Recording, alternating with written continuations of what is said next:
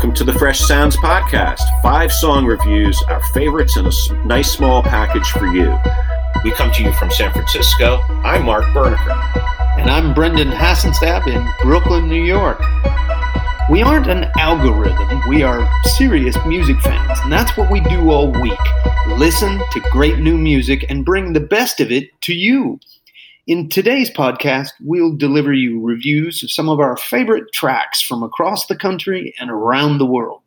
This week, we travel from Auckland and Sydney to Washington, D.C., and Chicago, all great towns. We're starting with a new album from a group called Coriky. This is a debut, and it's a brilliant mature combination of Ian MacKaye and Joe Lally of Fugazi fame with Amy Farina, the singer and drummer who happens to be Ian's wife and partner in The Evens, another one of MacKaye's acts. What you get is an excellent musicianship, keen social commentary, and flashes of the middle aged Fugazi reunion we aren't likely to ever get. This song is about the toll of being a police dispatcher or a drone pilot or even any of us watching the news at night and seeing awful things on a screen. But the judgment is in the chorus that it's a clean kill, but it's not clean. That's just pure truth. A song for our times. So- That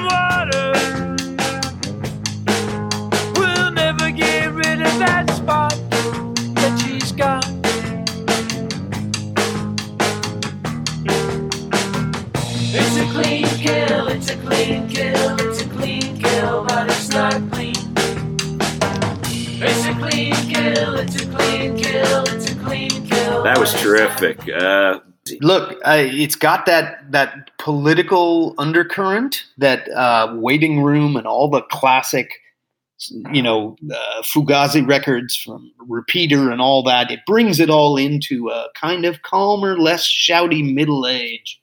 What have you for us as your top track of the week? Well, we go to New Zealand. The Kiwi band The Beths is out with a a new release, and this track hits all the right chords. The Beths bring an upbeat energy and strong indie rock pacing. The band was created by former University of Auckland jazz students who AllMusic call impulsive, hook filled indie rock inspired in part by the punk pop of their youth. Among the influences driving the Beths forward, Weezer, Death Cab for Cutie, The Breeders, and the Pixies.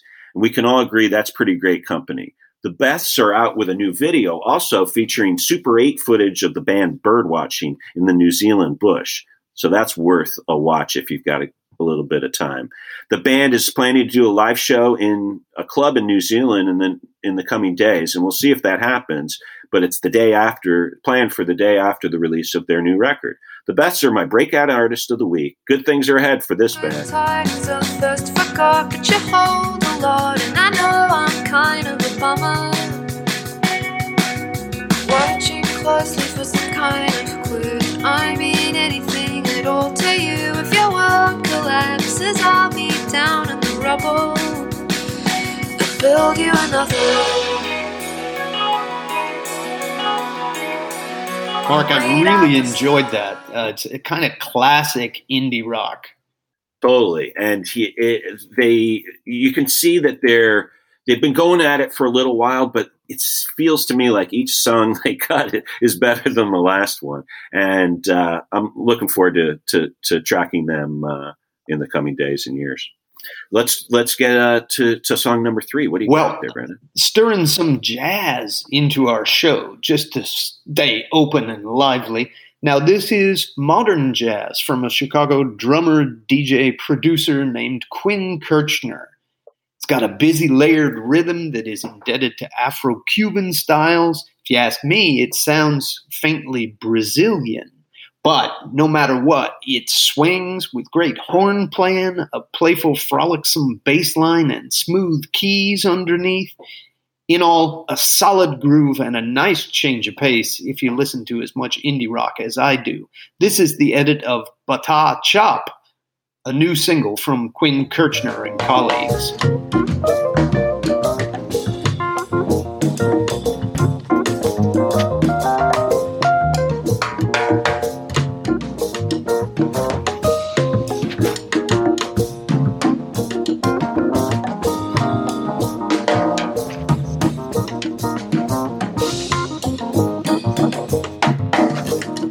I love that one, Brendan.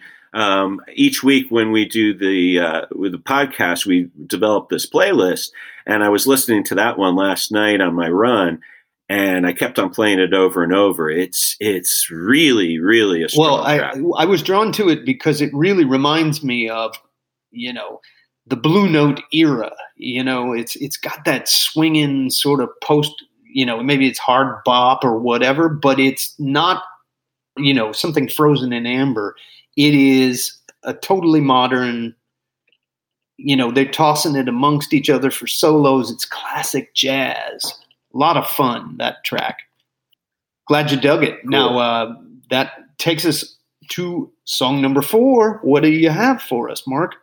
Well, we go to Sydney, Australia for a psychedelic indie rock band, The Lazy Eyes. This is a high school band made up of teen musicians, but this is no Hanson or Menudo outfit. This track, Tangerine, is the first song the group learned how to play together as a group. Tangerine already has over a quarter mil- million listens on Spotify. This is a band going places quickly. NME says the Lazy Eyes are the quote making of a psych giant. The band has been compared to the likes of Tame Impala, King Gizzard, with glimpses of the Flaming Lips and Unknown Mortal Orchestra. The song starts calmly and quickly evolves into a full on psychedelic pop song. Pass the canned heat.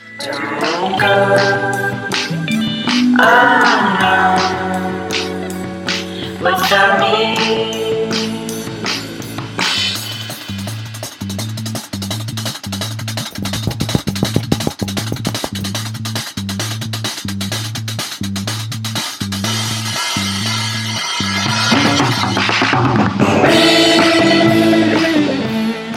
I love that one, Mark. It really does deserve those comparisons to certainly to Tame Impala, but I, I, get that it is also playful in the way of maybe some psychedelic stuff like the Flaming Lips or Unknown Mortal Orchestra. Also, love it. And to be compared to those guys and to be in high school, um, if I was a recording ac- executive, I would take a, a, another look at these guys. Uh, they're going to sign with a with a, a, a pretty major label before long, I would bet. But we'll see. It's still early going. They only have a couple songs, and they're just getting ready to release their first EP. Well, that's our top four. Let's dive into the archive. Brendan, what do you have from the past for us this week that takes us back to a different time, but maybe works with the rest of the uh-huh. music? that- Well, we've, we've set the time machine to the fall of 1981 and the location to Liverpool, England.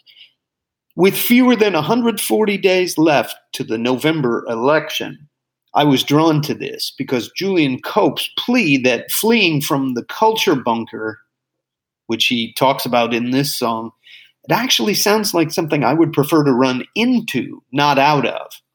Hiding from the news and campaign craziness would be lovely. Of course, there's more to this tale, and the chorus continues with Finger on the pin, do you like my grin? Ha! Yikes. The Teardrop Explodes have been one of my very favorite bands dating back to the mid 1980s. This is angular, artsy post punk music with a funk undercarriage. Cope's voice is the star, and from the nuclear Cold War fears of the 1980s to today's stress and combat in the streets, well, that, that culture bunker sounds like a great place to hide for me.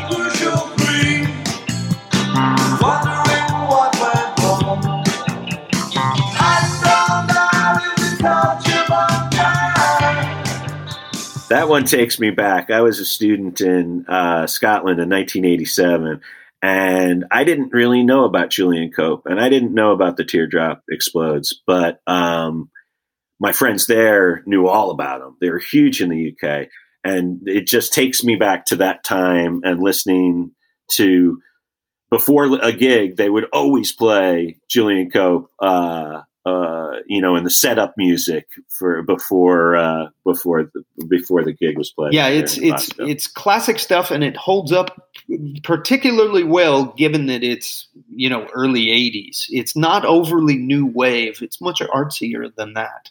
And hiding out in a culture bunker with books and movies that's you know probably a good idea. We're doing that, right? Well, that wraps it up for this week. Those are our top five tracks. Check out our weekly newsletter for five more bonus tracks and reviews of all 11 of our new favorite songs from this week. us on Twitter, Facebook, and Instagram at Fresh Sounds Pod. And make sure to pass Fresh Sounds to your friends, family, and anyone who loves offbeat indie sounds. Enjoy the music and have a great week, Mark. You too, Brendan. Peace out, brother.